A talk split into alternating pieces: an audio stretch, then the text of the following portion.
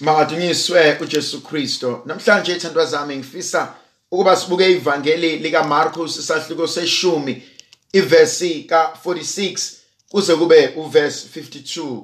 Mark chapter 10 verse 46 to verse 52. Khona bafika eJericho.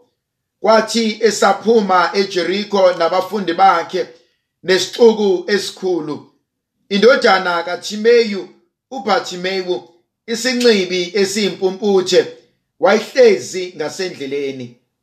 Wathi ukuba ezwe ukuthi nguJesu waseNazaretha waqala ukumemeza ethi Jesu ndodana kaDavide ngihawukele. Abaningi bamkhuza bathi kathule.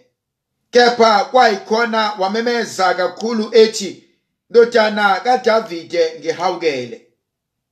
Wayisema uJesu wathi mbizeni. Bayibiza impumputhe bathi kuye yima isibindi usukume uyakubiza. Yayisilahla ingubo yayo yagcuma yaya kuJesu. uJesu washo kuyo wathi ufuna ukuba ngikwenzeleni? Impumputhe yathi rabuni ukuba ngibone. Jesu wathi kuyo hamba ke ukukholwa kwakho kukusindisile. Yayisibona khona lapho yamlandela uJesu. Eyithandwa zami lilinamandla izwi likaNkuluNkulu. Izwi likaNkuluNkulu liwisa imsedari.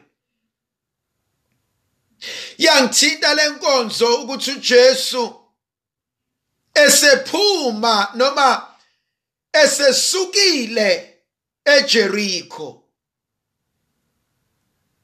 uJesu ufikile eJericho wakwenza kwenzayo eJericho wawuqeda umsebenzi eJericho kodwa manje usesendleleni uselishiyile iJericho eyithandwa zami kunezinto nezigameko ezenzakalayo empilweni. Angisekho la engangikhona 10 years ago. Uyabona kunezinto ezenzeka? Kunezinto esadlula kuzona? Yilowo nalowo uneJericho lakhe. Abanye bethu balimala.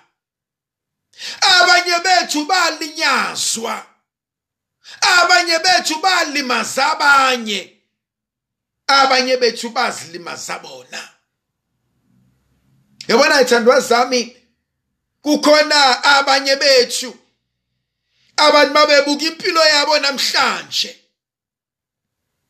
Babona ukuthi basabanjwe izinto ekade zenzeka. Uthola ukuthi abanye basadonselwe emuva izinto ekade ngabe badlula kuzona. Ngibuka insizwa evangelini likaJohannes isahluko sesihlanu.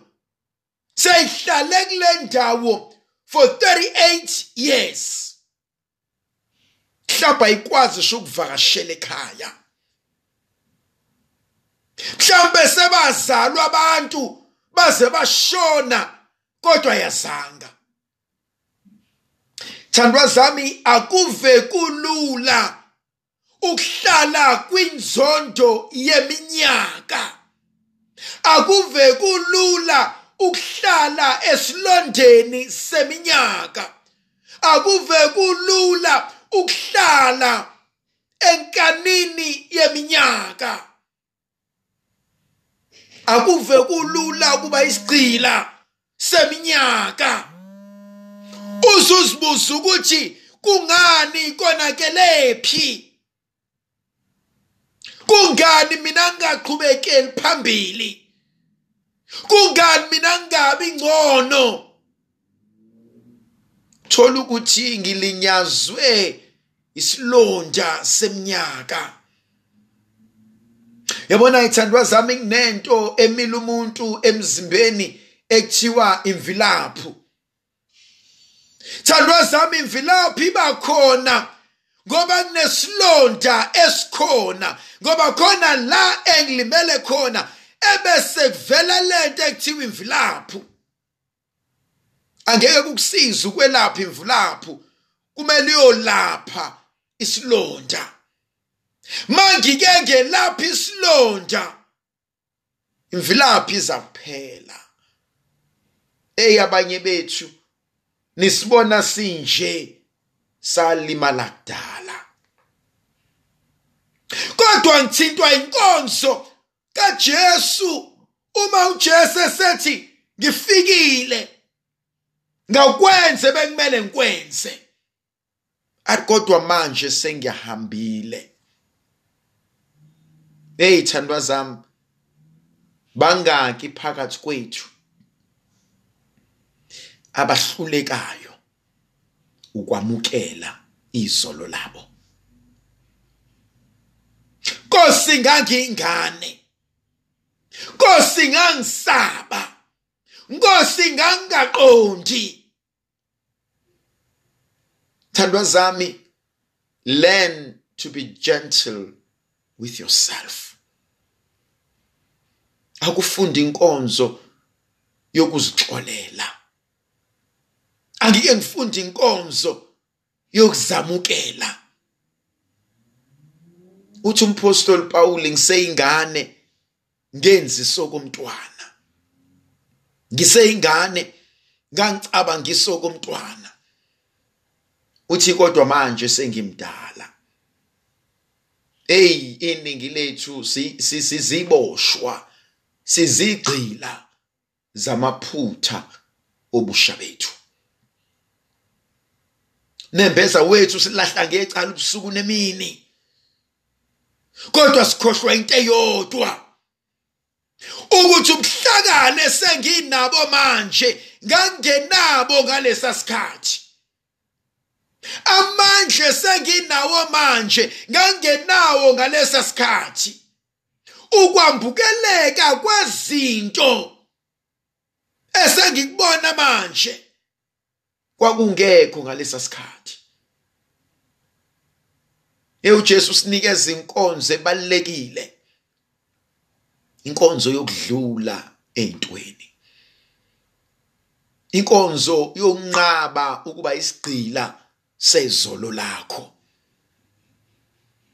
Yeba ngiqhenyi ngalo yeba ngiqhoshi ngalo kodwa Nkosi ngiyabonga ngoba namhlanje sengingcono ungavumi ukuhlala enkonzweni yokuguga kodwa usaphila neguilt yobuncane bakho.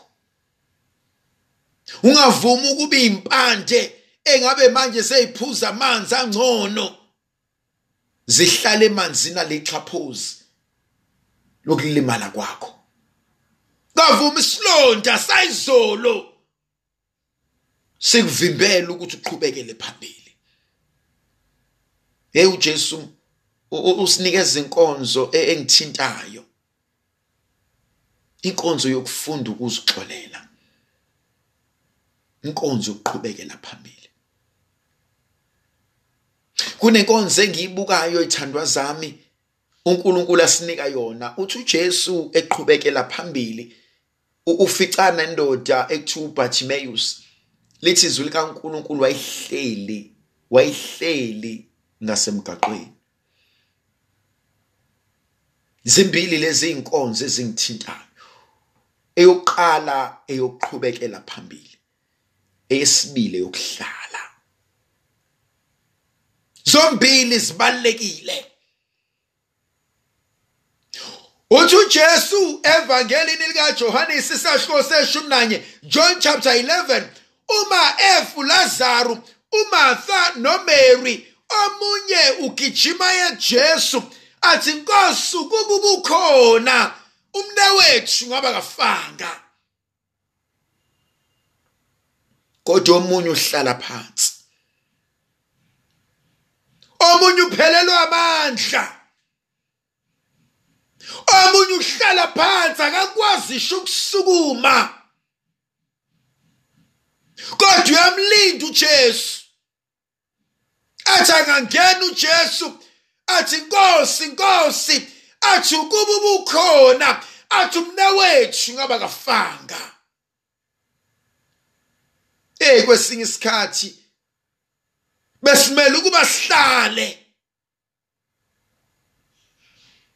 Iningi lethu liyathanda ukukhuleka lithi inkosi susa lesitsha Nkosi ngivikele kulomlilo Nkosi susa izitha zami. Nkosi ngilwele endleleni. Kwesinye isikhathi bengimele ngithi inkosi awukudedele kube khona. Awukuvume ngihlale. Ngoba ngiyazi ukuthi wena nkosi uza kuzibonakalisa. Ijulile lenkonzo uNkulunkulu engimbone sibizela yona. Ukuthi kokubili kubalekile khona isigaba esibalekile sokuba angike ngihlale ngibone ukuthi yini lena uNkulunkulu angibizela kuyona. And only when the time is right bese ngiyakwazi ukuhamba. Angike ngimvume umntwana esazama ukukhasa esazama ukuma esazama ukuthi anyathele kancane awe anyathele awe akhase awe ngoba ekugcineni uza kugijima kwesinye isikhathi nginezinto uNkulunkulu athi only with time you will understand. Ungamblame uNkulunkulu ukuthi awusebenzi. Ungamblame uNkulunkulu ukuthi awunabo abantwana. Ungamblame uNkulunkulu ukuthi yodwa imodule ekubambile before ugraduate.